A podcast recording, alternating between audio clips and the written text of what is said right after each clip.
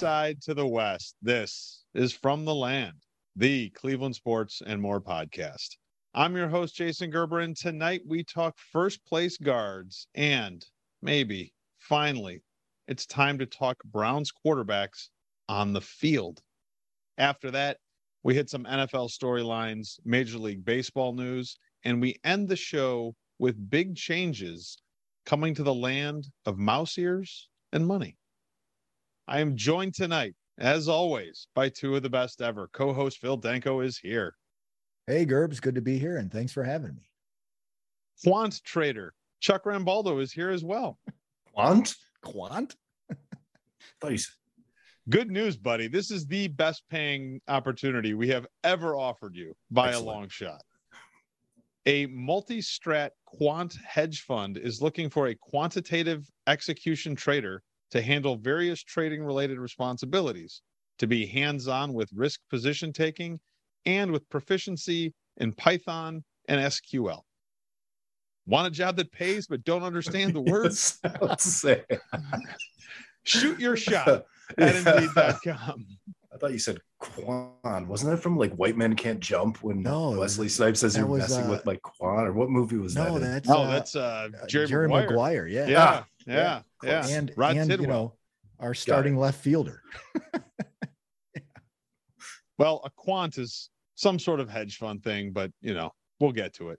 Anyway, we're going to get the show started. We'll stay at home in the land with our Guardians week cap, recapping the week for the Cleveland Guardians. And well, that was a weird one. After a red hot couple of weeks, the Guards cooled down, splitting a series with the Tigers that included piss poor umpiring and the worst best six run rally ever. The Guards then rolled into a huge weekend series against the White Sox, split two games, and ended the series with a rainout, even though it didn't seem to rain at all during the afternoon. The Guardians finished the week 64 and 56, a game and a half up on the Twins and two and a half up on the White Sox in the Central. What is your takeaway from just a weird week of baseball? It was a weird week. I, th- I think my the takeaway I had was they don't quit. They're never out of these games, and it looked bad. It looked ugly against Detroit. I mean, you split you split the the traditional doubleheader, and that that was kind of a given, right? Like that's hard. That's hard. And it, they were both decent games. You come back and uh, lose the next game, so like, oh man, we're we're staring at a a one and three series potentially against the Detroit Tigers. We better we better win this last game. And they looked terrible in that game until until the what was it the eighth inning with two outs. Yep. They had four. They struck out four times in that inning and somehow scored six runs after uh, amassing their second out. So, I think my biggest takeaway that was one of the games. That wasn't the only one though. If you look back at this the this six game week or whatever, the games they won, not all of them, but two of the three, I think, they didn't score their winning runs until the seventh inning or later.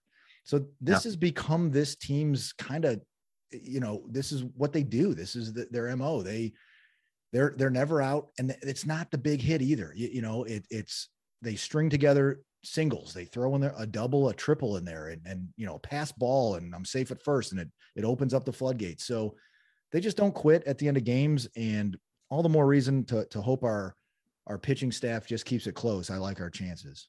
Took away a few things from this week. Um Phil touched on they're never out of a game, and maybe it's because they're just so young they don't they don't know how to just mail it in. I'm, I'm grateful for that, and that's why I'm having a good time watching this team uh, because they're fun and they're young. But the biggest takeaway to me was I'm sort of happy today was rained out because I thought they might get stomped today. It just felt felt that way. Mm. It hmm. felt like this week was up and down. They weren't playing great baseball, even though they were getting really good pitching at times. Hitting wasn't there. So I thought, hey, I wasn't going to be able to watch two things on the illegal app today. So I'm I'm glad that that they got rained out because I thought, you know, Chicago, even though man, they, Chicago plays really uninspired baseball sometimes. But I'm glad that game got rained out today because I felt that you know, if they're going on this road trip, uh, it would be better with um, them getting the day off instead of getting smashed. I think what I took from it was I'm really glad they don't play the Tigers anymore because as bad as the Tigers are, they've been really hard on the Guardians all season. That and I, I love the starting pitching. I mean, Tristan McKenzie's game on Friday night was so much fun to watch. You don't always see a game when you're watching on TV where you can just see how visibly impossible it is for the other team to hit a curveball.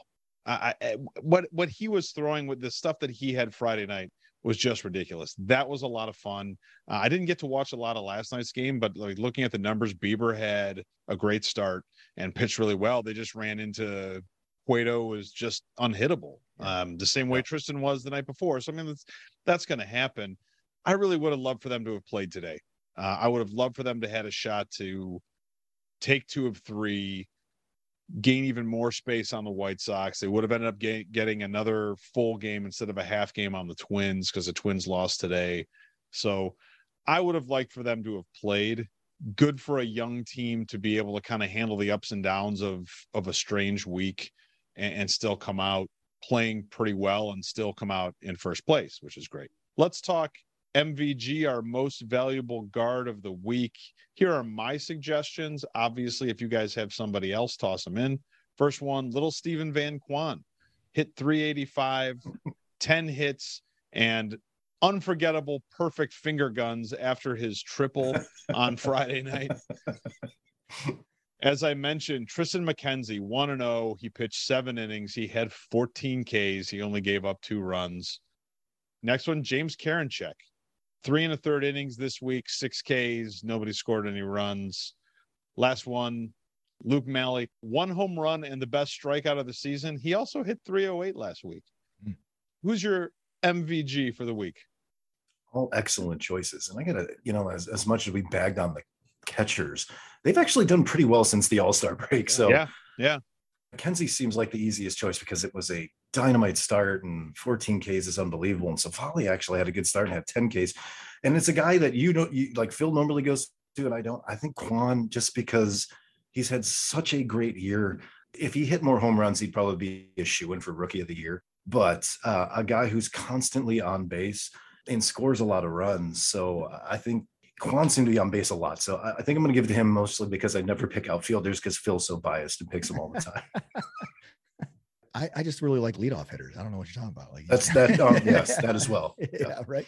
Um, no, those are all great options. It, it, was it was a weird week, but a good week for a lot of the a lot of the young guys. Um, I'll, I'll add one to the mix. I, I, I think Oscar Gonzalez had a ridiculous yeah, week. The dude did. hit five yep. doubles, five doubles in six games, and and hit like 390 something. I think so. He he and Kwan were kind of what I was looking at offensively uh, for what they did, and uh, maybe maybe I give it to the young the young bats, right? Uh, Gonzalez, Kwan, and then Giménez had eight hits, and he he was clutch all week. Uh, these close yeah. games he was in the middle of rallies with two outs and he would he would just get the ball in play or and, and hit that get that base hit, hit that double, whatever. So those three guys, but I'll I'll lean towards the big O. I think I'm gonna give it to Oscar. That's uh that's impressive. Five doubles in six games. Yeah, you're starting to see that guy hit for the power that we thought he might have that he wasn't when he first came up, which is scary because some of those doubles are home runs if the wind is blowing the right direction. You know, I mean, he's hammering the ball. I think he struck out a bunch this week. That's why I didn't put him on the list. I'm going with McKenzie just because that was so much fun to watch on Friday night. Yeah. They obviously needed that win the way the rest of the weekend went. Man, that was a pretty important win for him to get. And he's just been lights out. His what, five straight starts? He's just been incredible. And we're we're starting to see the guy we always hoped he was going to be. There's always a little bit of something with him where I wondered if he was a guy who was ready to pitch in big games and when that game started on Friday, you're like, hey, God, I don't know. Maybe he doesn't have it because he looked terrible in the first inning. And then all of a sudden, man, flipped the switch and was untouchable for the next six innings. I'm giving mine to McKenzie. He gets my MVG for the week. Let's look ahead to next week. Guards head out west for a bunch of games that I trust will happen late at night, but I won't see with my own eyes. A quick two game set in San Diego, and then four against the Mariners in Seattle. So they have six games on the road against two probable playoff teams. Would you be okay with a two and four week? Nope, I would not. We talked about this. This Guardians team plays well against teams with winning records. So I know that's a hard kind of West Coast swing, but come out of that trip three and three. That would make me feel okay. Two and four would I don't know. That might we might relinquish the first place spot if we go two and four on this uh, upcoming swing. I wouldn't be okay with it either. The Padres had the greatest trade deadline in the history of trade deadlines, and they're six and ten since then, and they're losing the teams under 500. So you would think the Guardians could probably split, if not take both. And and again, a young team that hopefully isn't affected by the cross country trip and late night games or whatever. But yeah, I'd be I'd be really disappointed if you're only looking at two wins. I don't think I'd be that disappointed, man. Like it's tough to head out there on the West Coast and play games. You're playing two good teams. You're playing teams that belong probably in the playoffs. If you can't split them, you know, and you only end up you know, two games under 500 for the week against good teams in their parks. I, don't think I'd be that upset about it. Obviously, don't want to see it happen because I think you're right. Possible if they go two and four, they're not in first place the next time the three of us talk. I, I think it's kind of realistic to think that a week like that might be coming against some pretty good teams. We'll see. I hope you guys are right and I am wrong. I hope you guys are onto something and I am on something. But that will conclude our Guardians week cap for this week. Let's roll into 13 Shades of Brown, our 13 week preview of the Browns' upcoming season. And there are only two weeks to go before the NFL season starts and the Browns play their first game. They played a preseason game at home in Cleveland against the Eagles today. Give me your one word hot take on today's preseason game. That's not my word. that was my response. no, you use it. That's it. Chuck, you're up. Damn it. I'm just kidding. Go now that might that might work out actually. Um, one one word hot take. That's two words. Damn it. Um, how about backups? I had much longer to think about it too, and I, my my one word is, but I have to expand on it. Is is why? Why are no starters playing at all this preseason? Why why is everybody sitting? So uh, I'm just going to say why. Probably because our starting center went out three plays into the first game yeah. he was playing in, and so yeah. probably figured it was a good idea. My one word hot take is York. A kicker is making the preseason exciting, man. I think this is the first time I've ever watched the fourth quarter of a preseason game, in large part because that dude might have gotten a chance to kick, and he did, and he missed that 55 yarder. But everybody in Cleveland fucking loves this guy. Yeah. We've never been this excited about a kicker before. So that's my one word hot take, York. We've come to the time in the show that we have waited for since March 25th, 2022, the day Deshaun Watson signed with the Cleveland Browns. Deshaun Watson is almost suspended. Once it kicks in, he is out 11 games and some pocket change. And that's all I have to say about that. I think there's been enough coverage about this. There's been enough talk about it. I don't think we have anything that really needs to be added right now. Let's move on because it's Jacoby Brissett time. Let's see what the Browns have to actually start the season at quarterback. Jacoby the Jackal has a career 14 and 23 record, 36 TDs, and 17 interceptions for his career. Jacoby Wan Kenobi had two seasons where he started 15 games for the Colts. He was 4 and 11 in 2017. He was 7 and 8 in 2019. That was the season right after Andrew Luck retired unexpectedly. So Brissett jumped in and took over that team that season. And now, hear me out. During that 2019 season, bringing it Brissett led the Colts to a six and five record in their first 11 games. Besides a sweet ass nickname, what does Brissett need to do to keep the Browns in playoff contention? Turn and hand would be the good thing. Hand hand off a lot of balls to our stellar running back core, but also probably make throws. Um, everything, you know, like I've, I've heard enough about him. I, I just haven't seen him play in a Browns uniform that he can make all the NFL throws and he has a good completion percentage and he has a great arm and sometimes he doesn't take the long shot when he should that's fine i just think he has to be better than a game manager for for this team to not disappoint us it feels like it's already been a long season and nothing has happened yet uh, for the browns so not, not, like i'm looking for a vanilla offense um, I, I just think much like they could have did last year you have to protect him with his skill set and unfortunately I, I haven't seen much of it because he hasn't played much in the preseason. I didn't really watch the Colts that year to know how good he was or how good he wasn't. So uh, I'm hoping, you know, run heavy and then make throws when he has to. What was the question? What do I expect out of Brissett?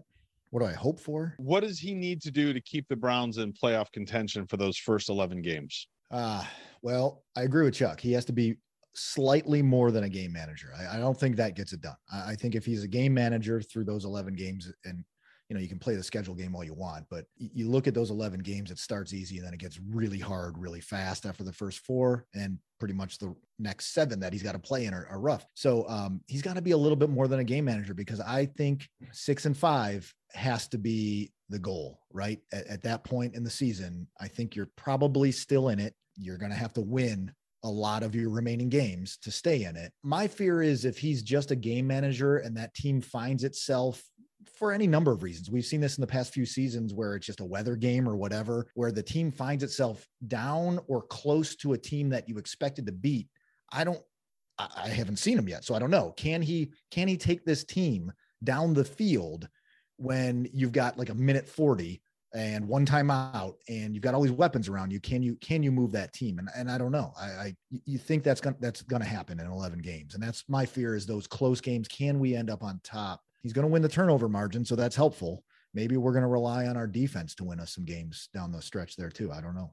The thing that jumped out to me in a positive way was 36 TDs compared to 17 interceptions. Like it's nice to think, okay, if the guy's throwing twice as many TDs in his career as as interceptions, that's pretty nice. At least you know he's not going to lose you the game, but he is probably going to have to come in there and win mm-hmm. He's got to be the reason they win maybe two of those games. Yep. Like we can rely on the defense to do it, and I'm I'm certain they will. This is a team that, despite having the best running game in the league last year, starts a lot of series with two passes.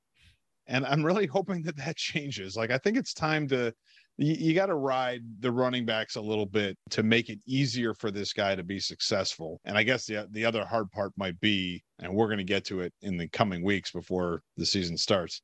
He might not have the best people in the world to throw to, and that's going to be a challenge, I think, too. I guess we get to see him next week. I guess the the plan is for him to play a lot in that final preseason game. So I guess that's the opportunity to see what's this guy going to be like, and hopefully it's athletic with a good arm, good decision making, and he can make a ton of huge plays to win football games. And maybe when we come to week 12, there's a quarterback controversy in Cleveland. Who do we want? Jacoby Brissett or Deshaun Watson? We'll see what happens. Any chance at all that Josh Rosen takes over third string from Josh Dabin Dobbs? Uh, no way. Not not after what we saw today. Not not after what we've seen these past few weeks. I, I'm I try not to get too excited about what I see with the twos and threes out there, but uh, uh Dobbs looks fantastic. I mean, the, the, he he had the ball four times and scored on all four possessions today. I'm like, well, this hasn't happened in Cleveland Browns quarterbacking in quite some time. he, I think he's squarely the backup to Brissett, and then eventually the third stringer, short of an injury. Knock on wood. Um, I don't see Rosen. I, I think uh, we get to retire Josh Rosen's 19 pretty soon. There's no way. The longer he played, the worse he looked today. God, and the guy who was a top 10 pick, I think, right? Or top 15 at least. Mm-hmm. I don't know if they, they he's not here this week, but yeah, I'm, I'm, with Phil. Like Dobbs has been beyond impressive, and a guy who never really played in Pittsburgh, like hardly ever saw the field, and is extremely athletic and extremely intelligent. Uh, when I watched the parts of the game that they see, like he learned the playbook very quickly. So, man, I don't know if I've ever been excited about a third string quarterback, but I feel better about him than I do Big Dick Nick or uh, God, Hog- like Hogan from Stanford when he was our third stringer. So he's my favorite God. third string quarterback, maybe in Browns history. How about that? Oh man, that's that's perfect. I've got nothing to add to that, uh, except that I have a feeling that we're all on the same page that Josh Rosen probably hangs out until Watson gets back, and then that that's the end of his time in a Browns uniform. Because I don't, if they're going to keep three quarterbacks, which I'm sure they will, there, there's absolutely no reason not to keep Dobbs. He's been a lot of fun to watch so far. But fellas, we're going to end our 13 Shades of Brown segment there. We're going to take our first break. We're going to come back hit the road and talk some uh, NFL storylines.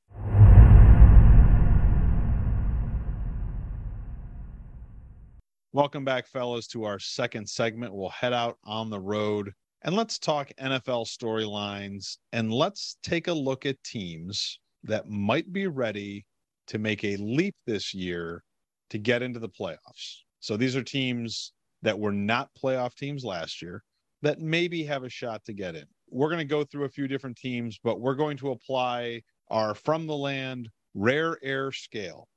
So a scale of one to five, one being my vertical leap at a spry 45 years old, five being Michael Jordan dunking from the foul line. So that's your scale. We're going to apply it to each of these teams and whether or not they can make the leap.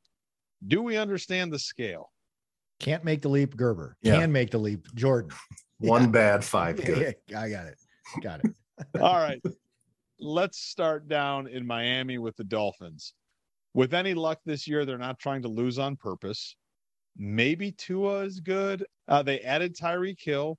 The defense is okay and was maybe kind of good by the end of last season. So, rare air scale one to five. Miami Dolphins making the leap. I need to set the stage here a little bit. There are three wild card teams this year, correct? I believe that's the thing. Like there's three, three Same wild as last year, sure. right? Yeah. right, right, right. Yeah. So that has not changed. Um, the Dolphins, they're not going to win that division. That's Buffalo's division to lose. I'm going to give them like a two. it's, it's, there's some hope, but I think that hope fades as they get into the latter half of the season. It's a three. It's it's a the same issue that most NFL teams that you're saying right now are facing. Is Tua going to play really well because they have bring in Tyreek Hill. You have Jaylen Waddle who had a great year last year. Whoever their tight end is, I can't remember his name, had a hell of a season as well. So it's you know it kind of falls on Tua's shoulders. So I, I think it's leaning towards the rare air, but uh, it's a three. I just don't buy it. I, I think Wow. I think Tua sucks. I, I just don't think he's ever shown anything that shows that he's going to be like a good, consistent passer that's going to like lead that team to a bunch of wins. It's a tough division. Uh, They've got a new head coach. The, the, the regime change is there. That's a problem. There's, I don't know. I don't buy it with the Dolphins. They're a one. I, I definitely don't think they're making the leap to the playoffs. Next one New Orleans Saints rolling with Jameis Winston at quarterback, which seems like an odd choice, except for the fact that he actually played pretty well last year until he got hurt. They've got Michael Thomas back at wide receiver. They had the fourth ranked overall defense in the NFL last season. So, New Orleans Saints, rare air, making the leap or no? Hmm. They have a lot of weapons. Probably Landry's there, right? And Kamara is really good in their defense. Yep. I guess again, I guess I'm just gonna say the same thing. It's a carbon copy here of Mi- Miami with a better defense. Uh, I'm gonna say it's a three because again falls on Winston. But shit, wasn't there a game last year he threw for like 500 yards? So he Yeah. has talent. Just sometimes he shits down his leg and throws seven interceptions. But I like their chances better than I like the Dolphins. But I'm still gonna sit them at a three. I think three feels right for the Saints. Uh, it's I definitely like their chances better than the Dolphins, but I think you've got a starting quarterback as your starting quarterback. He has started in the NFL, so that's a plus. But yeah, the dude could throw 30 picks before the the bye week, I think. So I don't know, man. I, I think they're in a again similar to the Dolphins. They're not going to win that division. So this you're looking at a wild card spot, right? Like you're you're looking at the wild card spot, and in the NFC, that that depending on what the NFC East does, I think maybe the East is finally past everyone going uh, one game under 500. Like you've got some decent teams in it now. Do we believe the East is going to be good this year? Yeah, I don't know, but maybe a wild card team, at least someone threatens the wild card position out of that division, uh, unlike the past five years. So I don't know. I, I think a three is about right. Like they they could, but it really falls heavily on Jameis Winston's shoulder and how that how that goes. I think I'm about a three with these guys too. A, a lot based on that defense and the fact that I'm I'm kind of rooting for Jameis Winston because he might throw 30 picks in the season, but he's going to throw like 45 touchdowns too. He's it's a weirdly productive guy who's also super terrible. You just don't see that a lot in the NFL. I'm I'm with you on about a three. I, I think I put him at a place where I'd say like God, I wouldn't be shocked if they snuck into the playoffs, but at the same time, doesn't seem like they're quite ready and and maybe don't have quite all the answers. All right, next one. Jacksonville Jaguars. It's possible they have a better coach than they did last season. I mean, anything's possible. Uh, it's the second year for Trev Lawrence. Travis Etienne is back and healthy this year. And at a minimum, they've got a badass defensive line there. So is Jacksonville in a spot to make a leap into the playoffs? Nope, it's a one for me. I don't believe in Jacksonville. I, I think they're on their way, maybe, to building a good team around their their supposed franchise quarterback, but they're they're still a year and an off season away from scratching the playoffs. I think. I'm at a two. I think Trevor Lawrence takes a step this year. I don't think he's generational like they shoved down our throats when he was in college. I, I, don't know if he's that guy, but I think he becomes a, a, better quarterback this year. And they do have some weapons, and their defense is okay. But that that franchise has consistently been a mess, kind of like shadows our Browns for for quite some time. So I'm, I'm going to say it's a two. Probably a little bit far off. I will tell you that when I watched the first preseason game and I had to watch it with the Jacksonville feed, I got to see all of Trevor Lawrence local Jacksonville commercials during the breaks, and he's he's pretty good. He's he's a charismatic robot. He was all right. He's got some leadership potential there. I think having Etienne back is, is going to be something interesting to watch. I think that's where they might also see a lot of improvement because that dude was a stud in college. Got to think if he's healthy, coming back and having a big year. Indianapolis Colts. Matt Ryan is their quarterback now. They still have Jonathan Taylor at running back. It was the 10th ranked defense in the NFL last year. Are the Colts making a leap to the playoffs? It seems like this is the third year in a row where they're just plugging in a quarterback that had some success with another franchise. And Matt Ryan's always been a really good quarterback, but it, feels like two years ago, Philip Riversy, you know, a guy who has a, a, good arm and had success, and they brought him in. But I think he's better than Carson Wentz was last year. And if you're playing, if you're not on auto draft like we are for fantasy football, you should be taking Jonathan Taylor as your first pick if you have it. And it's not like it's it's an okay division, man. I can't go above a three there. I just I just don't know. Know, I'm not sure with Matt Ryan. I still think there's some left in the tank for him. And shit, weren't we talking about maybe he could play for the Browns for a year? You know, like I'm at, I'm at a three. There's just been no consistency under center for three years, even though you're bringing in names of guys who've had success before. I'll push this one a little higher. I'll give it a four. Uh, I think Tennessee wins that division and the Colts come in second. So it's all about how many wins does Indianapolis amass? Can they get into a, one of those those wild card spots? And we're thinking like that's a ten and seven record, right? Something around those uh, nine wins, line. ten wins, probably. Yeah, yeah, yeah, sure, right because they get to play Houston twice, they get to play Jacksonville twice. Can they split with Tennessee? And then maybe they get to their 10 wins, and that could be a wild card team. I, will give them a four. Of all these teams that we've talked about so far, I, I think the Colts probably have the best shot, uh, just because Carson Wentz is not real good, and the Colts were almost a playoff team last year. And so I don't know how much Matt Ryan has left in the tank, but it's a guy who's been to a Super Bowl. And so he knows how to play in big games and stuff like that. But good defense, good running game should get you nine to 10 wins in the season. So I, I, think the Colts are a possibility. All right, get ready for this one. The Baltimore Ravens, healthier than last year. Lamar Jackson playing for a contract, just a bunch of assholes who somehow seem to always be good. Are the Ravens making the leap to be a playoff team? Yeah, man, this is to me, I think the, the Ravens are, are winning the division if they stay healthy. So I'm real butthurt right now. I would put it a five. I don't know if they like make a leap. It seems like they've been leaping to the playoffs for their entire existence. So they're going to be a good team, man. It's a five. Yeah, it's a it's a five for me because I have them winning our division. I, I they're going to win the division, barring any kind of catastrophic injury to any of their their players. Um, I feel like they win the division, and then hopefully it's a battle between Cleveland and Cincinnati for that second spot and maybe a wild card spot. So yeah, five for Baltimore. That sucks. I would put it at only a four because there is still real potential for the Bengals and the Browns to have good seasons.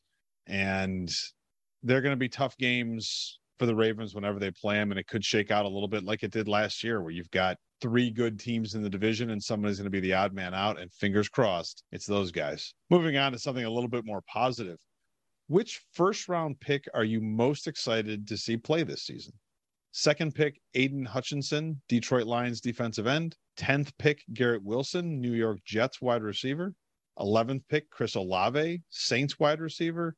Or sixth pick, Ike Ekwonu, Panthers offensive tackle. Man, I was leaning towards one of the Buckeyes wide receivers until you said the, uh, the until you brought out the Ickey Shuffle. I was like, all right, can, if every pancake block he performs, can he do the Ickey Shuffle? I want to watch that guy play all I year. So. Yeah, that would be fantastic. Most excited of that list. That's um that's tough. Like I, you know what? I'm I'm actually kind of interested to see what Hutchinson does up in Detroit. Like the dude has he's he's a rookie and he's kind of already like commanded the focus of that of that preseason up there and he's I don't know how good he is. Um I mean he played for Michigan, so okay, you know, he he kind of wrecked it for a couple seasons in the Big 10, but I don't know. Is he is he another Bosa like kind of kind of end or or not. Uh, I'm interested to see what he does in Detroit. Maybe that's the spark they need to start winning more than they lose, but I don't know. I don't know. It's, it's him for me too, and, and probably because I'm watching, I'm watching the the thing on HBO. I'm watching Hard Knocks, and he seems to be like a not only really well put together football player, but a human being. And that guy's going to get a lot of sponsorship deals. Um, he has a lot of personality. The, the stuff they're showing there, like he, he, doesn't look like a rookie when he's either practicing or he's on the field. And and I, I think we can all agree, and I know we do a lot on this show, but like it's about time. I, would like to see the Lions turn it around. Yeah. I want to root for the Lions. So yep. I'm not going to go out of my. I mean, I'll, I'll check box scores to see how the Ohio State receivers did, but if the Lions are on, I'm probably going to try to watch them, even though they probably won't be on ever in my, in my region. They will be on every yeah. Sunday where I live, and we're three for three. I'm I'm on Hutchinson too. I think the Lions weren't as bad last year as their record showed. I think that team is is starting to turn it around a little bit. Not enough to have gotten into our prior conversation about making a leap into the playoffs, but I'd like to see them play well, and I'd like to see that guy play well. So uh, go Lions, go Aidan Hutchinson. Uh, it will forever be hilarious that we all know how important an offensive tackle is, but we're never going to be excited to see him play. uh, but enough football. Let's let's talk a little bit before we wrap this up about some baseball. Are the Yankees in trouble? 10 and 20 since the All Star break. Their lead in the East, which was at one point unsurmountable, is now eight games, which is still plenty, but you're in striking distance if you're the Toronto Blue Jays. Giancarlo Stanton has been on the IL for a while. I think he starts making rehab starts this week. The bullpen has also been shaky from the break. Is this a slump or something hopefully worse? You know, I don't hate the Yankees as much as everybody else, but it feels kind of ugly, like a team that was just running through everybody up until the All Star break, and then I don't know how the wheels came off, but I, I, did see. I don't know. I was I was half in and out holding my newborn on like the 3 a.m. Sports Center, and it seemed like their manager was losing it in the press conference. So if that's happening, you know there's something going on yeah. there. yeah, like something real shitty's happening there. Eight games is not insurmountable. You know, like at, right now, there's still 40 some games left, I think. I like them, but am I enjoying the the implosion? Yeah, because we thought it was a done deal that, that yeah. these guys are going to roll through the American League and, and go to the World Series. So I'll smirk a little bit if if they if they do end up imploding. Uh, one other thing to add is I think the Astros now have a four game lead on them for the best record in the AL. So all of a sudden, you're not getting to the World Series going through New York. You're going to have to go through Houston, which is a tough place to play. I think it's probably a slump. I, I would, I, I, wish it wasn't. I wish it was the. Uh, you'd hate to see this kind of stuff, right? You just hate it. Uh, hate to see it happen to yeah, anybody. Yeah, right. Especially them. Um, I would love to see them continue on the, uh, the the same trajectory. This this ten and twenty slump, but I, I almost feel like a team like the Yankees. This is something they have to endure in a season where it didn't seem like they were they were struggling with anything, right? There was no struggle. There was just get us to the playoffs. It's like the the Cavs with the LeBron in the LeBron era. Like, all right, this whole yeah. regular season doesn't mean shit. Get us to the playoffs and we'll be fine. Usually in baseball, if that happens, that team gets bounced in like the first round, right? Like they're like they had no struggle all season long, and all of a sudden, like, oh shit, we just lost the you know best of five series or whatever. Um, but I, I feel like what this might do for a team like the Yankees is increase their chances of winning the whole thing if they rebound from it because then they had that adversity they got through it they've got all the talent in the world and they'll just start mowing people over. But i'm going to hope like hell it's the other way or other way for us you know? And why not? The only thing i would say is that it seems like it's getting a little bit long to just be a slump. That's 30 games we're talking about where they've dropped two thirds of them that's a lot. So I don't know. I hope it stays this way and they end up not making the playoffs. That'd be great. All right. Hey, you remember last year when we made fun of Albert Pujols and thought he was done? In the last week, he's hit five home runs and he hit 536 during that time. Scale of one to five. One being getting your wisdom teeth pulled, five being one on one spin the bottle with mid 90s Jennifer Aniston. How badly do you want Pujols to hit five more home runs and pass A Rod for fourth all time? Well, that's a five. that's, that's a five for sure. So five more home runs and he passes A Rod, right? So I like it. Yeah, absolutely. It, let, let's see if he can't get that done this week. Come on, Albert. Let's let's do that. Hitting home runs is hard. it's a five, and he might get to it this week. The way I mean, he hit two last yesterday, I think, or the day before, the night before. Uh, and I always now feel good when you see an older gentleman, as we are in the twilight, I guess, of our sporting career, even though we never made it anywhere like he has. Right? Uh, you know, like he's he's he's a he's like two or three years younger than us, and he's still yeah. performing at a high level. And I like to, other than John Elway, I like to root for those guys when it happens to them yeah, I'm pretty deep into the twilight of my athletic career. Man, you're still running like half marathons sure and five Ks. I'm not sure I can see like the daylight from the twilight that I'm in right now. I'm in the midnight of my career. All right, fellas, we're gonna wrap it up there. Take our final break. Come back off the field and talk some entertainment stuff.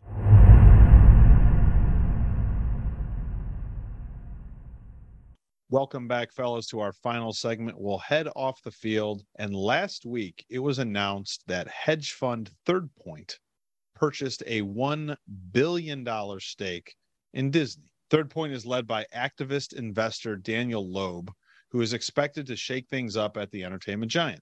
So let's travel to the self proclaimed happiest place on earth. Can you imagine the egos on these guys? and talk some Disney. Uh, we'll start first with a stat line, which is pretty damn impressive. Uh, oh, founded in 1923 by high school dropout and failed vacuum cleaner salesman Walt Disney, the Walt Disney Company now has annual revenues in the $2 billion range. Walt alone won 26 Oscars and was nominated 59 times. Disney now owns and operates 12 theme parks with about 40 million visitors a year. They also have four cruise ships, Obviously, Mickey Mouse is the iconic character. He was born on November 18th, 1928. He's also an Academy Award winner and is the most popular name used for writing in a candidate on a ballot. Finally, and we're going to get to it in a minute, Disney basically owns about half of all the stuff that we like. One of the big changes that is supposed to come now that this hedge fund has such a big stake in Disney is a plan to spin off ESPN into a separate entity no longer owned and controlled by Disney. The reasoning seems to be that Disney's in house rules may be limiting what ESPN is allowed to do in the gambling realm, but it sure doesn't seem like it to me.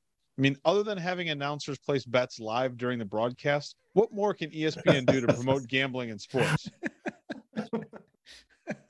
have announcers place bets live within their broadcast. I guess that's about it, right? Like other than that, yeah, you're right. I don't know. Do you think they need to spin off ESPN in order to talk about gambling during sports? I don't know if they need to spin it off, but the only thing they're really not doing is how lines change in game. Um, and maybe that's, you know, like you're seeing, at least on NFL Countdown or whatever, you're seeing point spreads and over unders and what you should be taking and the fantasy leaning end of it.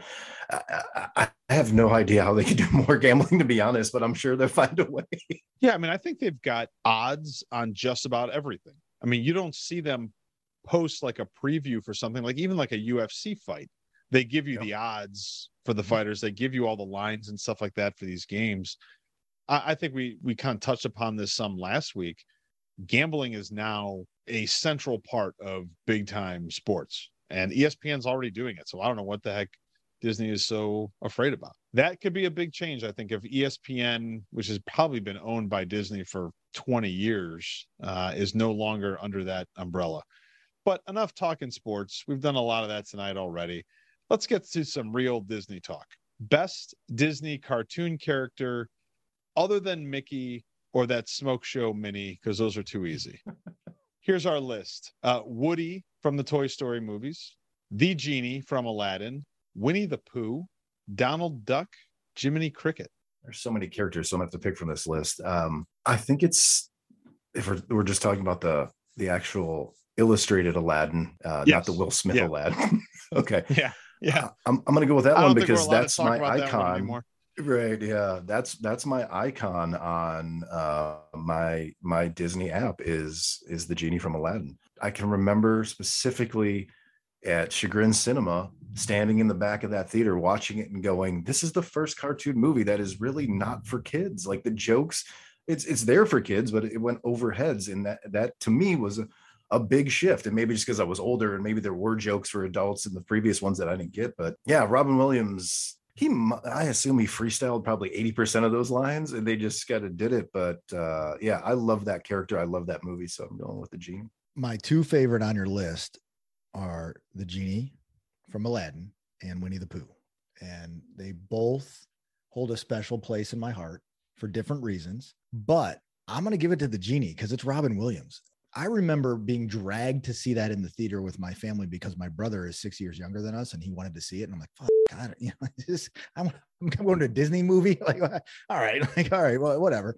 And I think I, I loved it. Like, I liked it better than anybody in in my family. And I've seen it a million times since. And Robin Williams, because he is, the, I cannot imagine anyone else being the genie other than what he brought to that. So that's iconic to me. And it's it's it's funny to say because that's a even though that goes back to what the mid 90s that's still a fairly modern disney character relative to your donald duck and your mickey mouse and your winnie the pooh and those kind of things. Winnie the pooh just makes me laugh man. I watched winnie the pooh with my kids growing up. Like they, they that show i i'll still pull it. That show is good. It's funny. And but the, the adult humor and Robin Williams' involvement with Aladdin is is it for me. Aladdin was the first of like the new age of Disney movies. It was the first one of these that's going to be okay every two years or something like that. They're coming out with like another blockbuster cartoon, and it's going to be a huge movie, and there's going to be huge merchandising around it, and it's going to be voiced by celebrities and stuff like that. And every little kid is going to want to see it. Maybe I'm remembering it wrong. I don't know, but I, I remember Aladdin being the first one of those. And I'm with you guys on the genie too because it's such an iconic thing and it's Robin Williams. Woody from Toy Story is really close though. I mean, those were really entertaining, really good movies. Chuck, that's one of the first ones I remember being in the theater uh, when I was working at Chagrin Cinema. Although Lion King was in theater eight on my first day. I remember that. End of the run for the Lion King. Yeah. Once you got to theater eight, you were almost done. But the the Toy Story movies I remember being pretty big, and I like those movies. But I, I guess I give it to the genie because I have a feeling when Toy Story first came out, it might have been before Disney owned Pixar. yes I'm not sure they right. owned it for yet. sure right. Yeah, so it's not technically it doesn't start as a Disney movie, I guess. So I'm going with uh, the genie from Aladdin too. There we go, three for three. All right, best thing Disney owns. First one, Marvel Entertainment, including Marvel Studios, Lucasfilms Limited, you know, Star Wars, Fox Entertainment Group. They own all the good stuff from Fox, 20th Century Fox, Fox Sports, and FX. And as we said, they own ESPN. And last one, the Buena Vista Construction Company.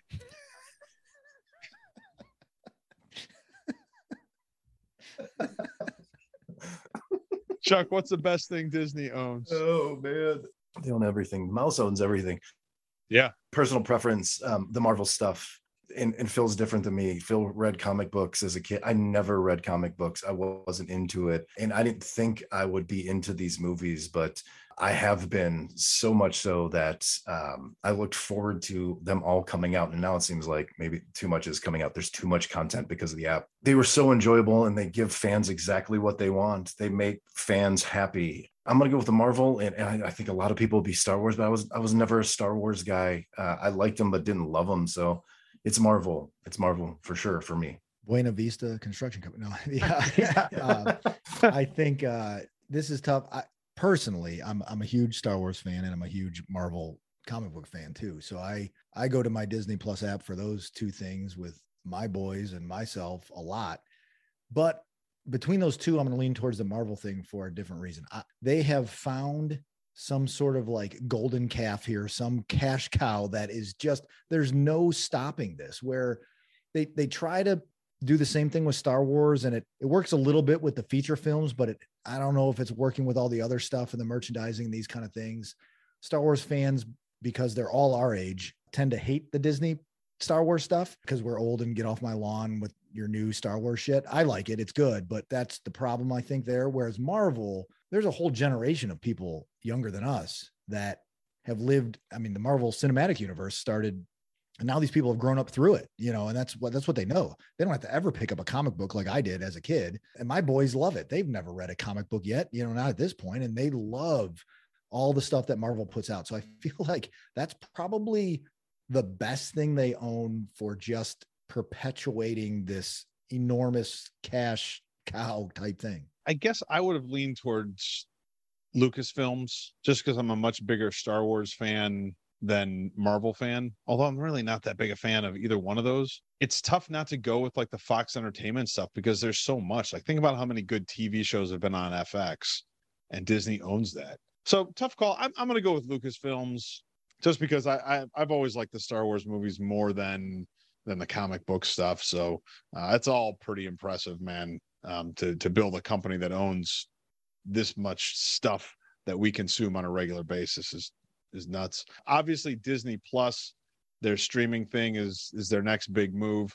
It has actually been a money loser to date for them, although I'm sure that's going to change. But is She-Hulk Attorney at Law the answer to Disney Plus's problems? Hell yeah. I watched the first episode. um, no, it's not. It's not the answer.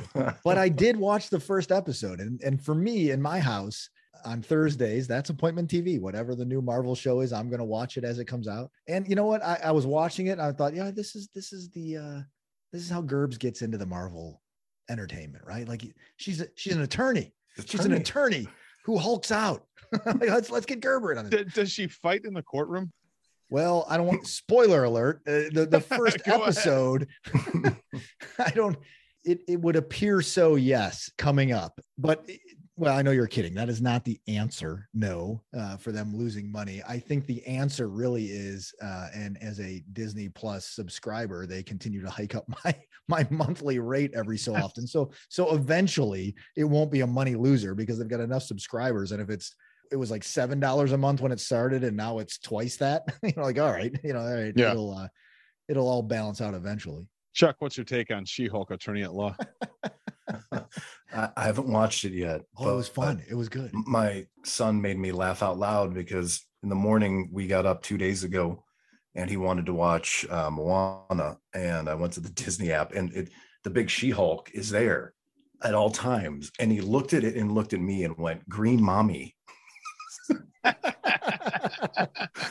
so yes. uh, so yeah and he continued to say it even when my wife came downstairs. So i don't know it was the answer but it made, it made me it made me laugh out loud. That's pretty funny. I don't know. She-hulk attorney at law is proof that we've either run out of ideas for lawyer shows or we've run out of ideas for marvel shows or both.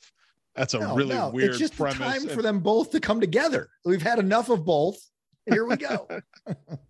Oh god. All right animated character you'd most want to date Jasmine from Aladdin, Ariel from The Little Mermaid, Jennifer Rabbit, or Pocahontas?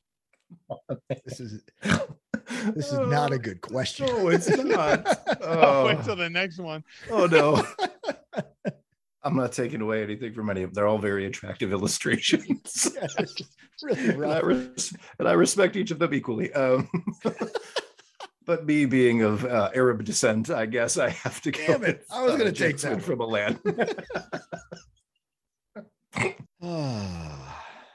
yeah, uh, they're animated. I don't know about animal characters. That's weird. I'm not going that that that way, right? So you gave me uh, Jasmine from Aladdin, the Little Mermaid, Ariel, yeah, yeah Jennifer Rabbit and Pocahontas. Jennifer and Pocahontas. All right. So um, of those four, I I was going to lean towards Jasmine as well because I I feel like that's just there. There's something there. I I, I like the, the, the middle. What is it? I don't know. I don't know. I spent I spent a lot of time. I spent a lot of time around Lebanese folks in my in my formative years, be it Chuck's family, and then later in in, in my life with my my in laws. And there's and I've been to the Middle East. There's just something about Jasmine. It's it's She's relatable. She seems Yeah. accessible. I get you. Yeah. yeah, Yeah. Like yeah, Yeah. I I Yeah. I I think uh I think we could probably have a good time on a date in like an open air market. First of all, you've got to take Ariel out because the deep on the boys has completely changed the way I could ever view a a like half human, half fish person and what would go on. So Ariel's out. For me, it's Jennifer Rabbit. That's even like the obvious choice, man. She's like the Marilyn Monroe of the Disney family. Um, so Jennifer Rabbit would be my choice. All right. I found this one on the internet. This was not my idea. List of hottest animal characters Damn it. animated by Disney. We're all gonna lose our jobs. What are you doing? know. All right, first one, uh, Maid Marian. She was literally a fox. Adult Simba from The Lion King.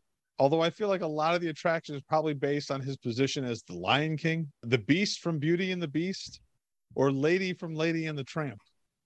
What? What is the question? Better sex symbol? Hottest animal character. Ah, Most attractive, if that makes you feel better about it. no, no, it this, does. this it, it doesn't, but I have a I have a clear cut favorite, believe it or not. I don't know how I, I don't know how I've come to oh. this, but as I'm sitting here, it's Simba. It's Simba. He's a fucking lion, man. He's he's he is the king of the jungle. It's Simba. He is the sexiest of the animal characters. That's where I was leading. Oh, Beast looks too terrifying to be sexy when he's Beast. You said there was a fox in there, and I don't remember what was the last Maid one. Marian, Oh, remember you remember Peter Pan when they not, um no not Peter Pan. What a moron I am. Ro- Robin it's Hood. not Peter Robin. Pan, it's Robin, Robin Hood. Hood. Yeah. Yeah. uh, and then you said Tramp. The dog Lady from Lady, from the Lady Tramp. and the Oh. Tramp. She looks like a normal dog. Yeah, Like, yeah. it's, I can't. I can't go any more into the weeds here. It's Simba. Oh no. What did you say? He said he disagrees. She's a good looking dog. I'm going with Maid Marian just because I love any Robin Hood story. The one they did with foxes, uh, the one that Kevin Costner was in. Uh, I'm a big Robin Hood fan, so I'm going with Maid Marian as the most attractive animal character Disney has ever drawn. God. Boys, thank God we are out of time. I am out of questions for now, and we just did the whole show without mentioning that Papa John's Pizza came out with crustless pizza this week. With that news that crustless pizza is just a gross ass bowl of cheese and meat. I hope you guys have a great week and let's get together and do this oh, again Oh, real soon. Absolutely.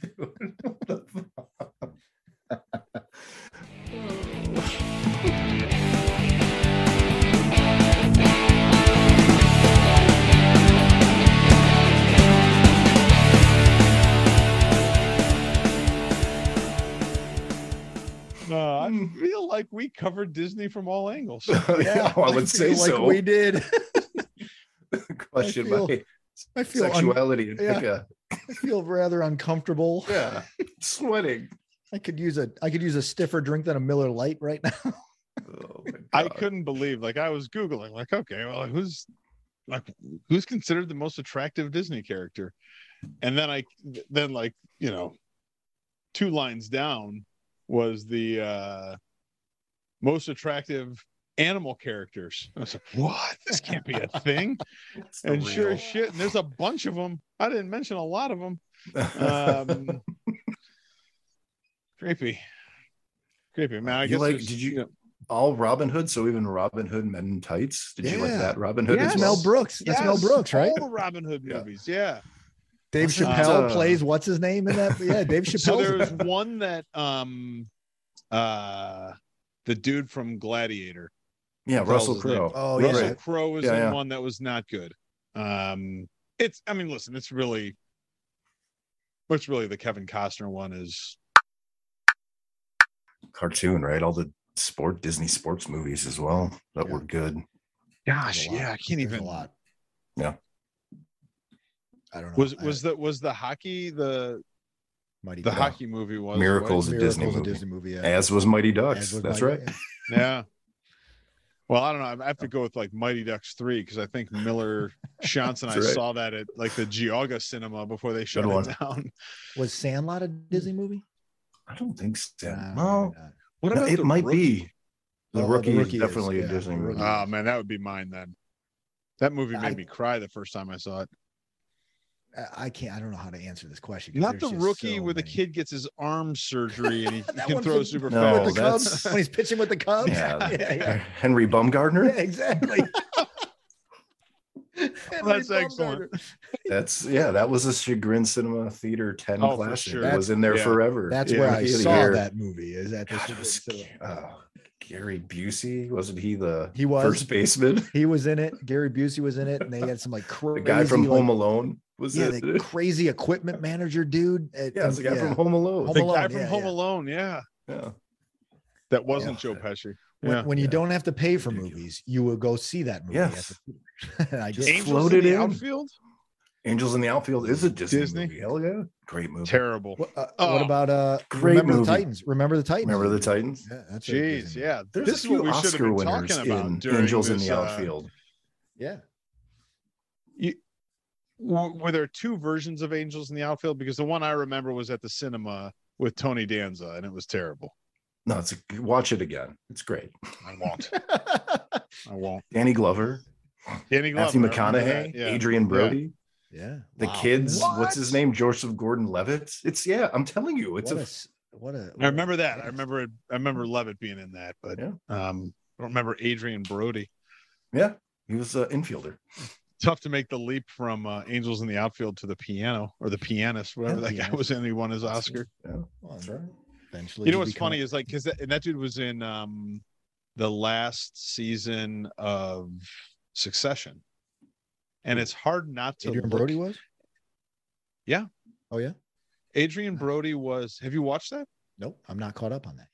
Yet. Oh, yeah. I He am. shows up in that show, He is. and uh he is the he's one of the investors that kind of pits the guys against Oh, yeah, each yeah. other during the last season. Um, it's it's hard not to look at Disney's structure and see Succession. You know, it's like the same type of thing. It's like media, amusement parks, and cruises, and like movies. You're like, oh my gosh, this Yeah. is the same thing, other than the news portion, which Disney doesn't have.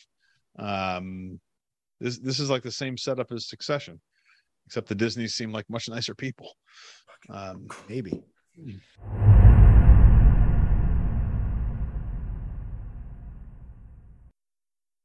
Did you guys watch that McKenzie game this week? The 14 strikeout game? I watched So- most of it. Me too. And what was crazy about that game was he was really lining up to lose that game two to one. Uh, he Yeah. exited the game in the seventh inning down Yeah. two to one, having Yeah. struck out 14 guys. And that Yeah. was thankfully one of the rally late rallies in, in the same inning. So I got him the win. But Yeah. man, I, our starting pitching has not been the problem of No. late, right? Like, I mean, they are. No. And, and no, not that and, we're and doing it's, poorly. and We're in it's not the place. bullpen either. The bullpen's Yeah. not giving up any runs. It just it's just like Um, once a series, the offense can't figure anything out. you Yeah, know? It's just yeah. once a series. Like, God damn it. Yeah. And yesterday, like Cueto pitched so well Oh, and they man. chased so many high fastballs. Like, ugh, I, I mean, maybe I just haven't watched enough, but times I'm like, man, that's that's a really and Cueto works really quick too. So Mhm. it was kind Yeah. of fun to watch a pitcher work that fast and Yeah. was that good, even though we lost the game. I was like, man, that, that guy was, was uh, dealing last night. And Bieber gave a one earned run in in in that Yeah. game. Yeah, And, that, you that's know, the thing is that they that brought you the feel like that pitching run. matchup like lived up to everything you Right. thought it was going to be, right? Like it was just we just ended up on the wrong side of it. And they did have the Guardians had the tying run at the plate a couple times in the late innings, even when uh, Cueto went into the ninth, but I think once in the eighth and once in the eighth and They took him out with Yeah, two I outs. Don't even let him Yeah. get. Oh man, I saw I saw La Russa. I'm like, he does La Russa has no idea where he what's Yeah. happening right now. Like He he's even walked he's taking this guy dugout out with one out to get. It took him out with one out in the ninth. Yeah. No, no, no. He had two outs. He had Two one outs. out to get. Like he had Yeah, a eight two and two. outs. He, he pitched eight and two thirds in, but he put a guy on. So the Yeah. tying run comes tying Okay, run, yeah, not the winning run. Yeah, Tying run comes to the plate. Cueto was dominating, and uh, he pulls him out. I, I thought I, I was laughing. I'm like, what? This is one of those situations where this closer is going to come in. He gives up like one bomb, and the game's Yeah, it'd tied, great. right? yeah, Yeah. yeah. Yeah. You dumbass. Did you How see when he uh when La Russa took out the starter on Friday night Lance Lynn? in like Oh, the yeah. sixth? Yeah. Yeah, and yeah. like well, turned his back to him the whole time he was walking from the dugout, just basically turned hand on the ball and wouldn't even look at him. He walked into the dugout. Rick, Rick Manning was was loving that because he he knows he's like that dude is so Yeah. pissed right now. Like, you Yeah, know, the, the yeah. pitcher, like, Yeah. what are you doing taking me out? Ah, And he was doing just fine too. Yep. Like he he he was only at like 87, 85 pitches. Like it wasn't like he had gone like well over. 100. Although I thought they did a they did a pretty decent job of working counts on that guy and getting his pitch count up early in that game. Um, like you felt they were getting to him. he- Um, that was the But- McKenzie game, right? Like he left that game up two one. Yeah. And then Yeah. it all imploded. and he had, he had given up the home run to Ramirez the Right. inning before, and then That's I think right. he gave up a hit to somebody with maybe like an out or something like that. and he and came out and they gave up four runs in that inning. Yeah, yeah. Ah, I wonder why the, the the White Sox play uninspired baseball. Yeah, I wonder what the right. root cause of that might be. Right.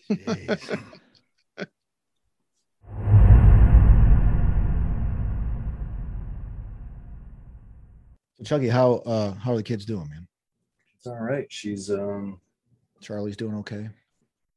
she is doing okay. She's still swinging at me most of the time. Uh, karate. She's really good at chopping me in the face. Um, the, the difference that amazes me is how much stronger she is than Chip. Like I put Oh, her on my really? she, she holds her head straight up and looks me in the face already. Um, Chip didn't really have like the the dead eyes that most newborns have where they can't focus. so her eyes got to focus on you, which is nice. But um, other than that, yeah, she's she's been good. She's I'm learning little more tricks to get her to calm down with me because, like you know, like I, I with Chip, I thought the same thing too. I'm like, God, this kid hates me. Um, but she's just she's a little more fussy than than Chip was. But I, I got Yeah. shit on a few times this week in the middle of the night. Nice. But I mean, Nice. it's newborn stuff, man. Yeah. Nothing nothing terrible. That's awesome, man. Chip's doing Um, okay with everything. Like no yeah. no Yeah. real like noticeable regression or anything. No, he is. Alright. I mean, he's he's a little more. He's pushing a little more buttons with with me and Whitney. Mm. You tell him no, and he just looks at you and does it anyway. But I, that's also a factor if he's two and a half. Exactly. Yeah, right. that's Yeah, part of that deal yeah, too. Yeah. You know, she, she exists in his world now, uh, where where she really didn't the first week and a half, and he kind of pays attention to her. Mostly, if she's crying. He says swing, put her in the swing or milk, like feed her to get her to shut, up. Shut, up. her up. Shut this person up. I'm watching Bluey. yeah. but other than that, yeah, he's he's he's come over and touched her and he kisses her on the head sometimes. Like it's it's pretty sweet actually. So Cool. yeah, he's That's doing awesome. good. Thank Good. you for asking. Oh Yeah. my god, yeah.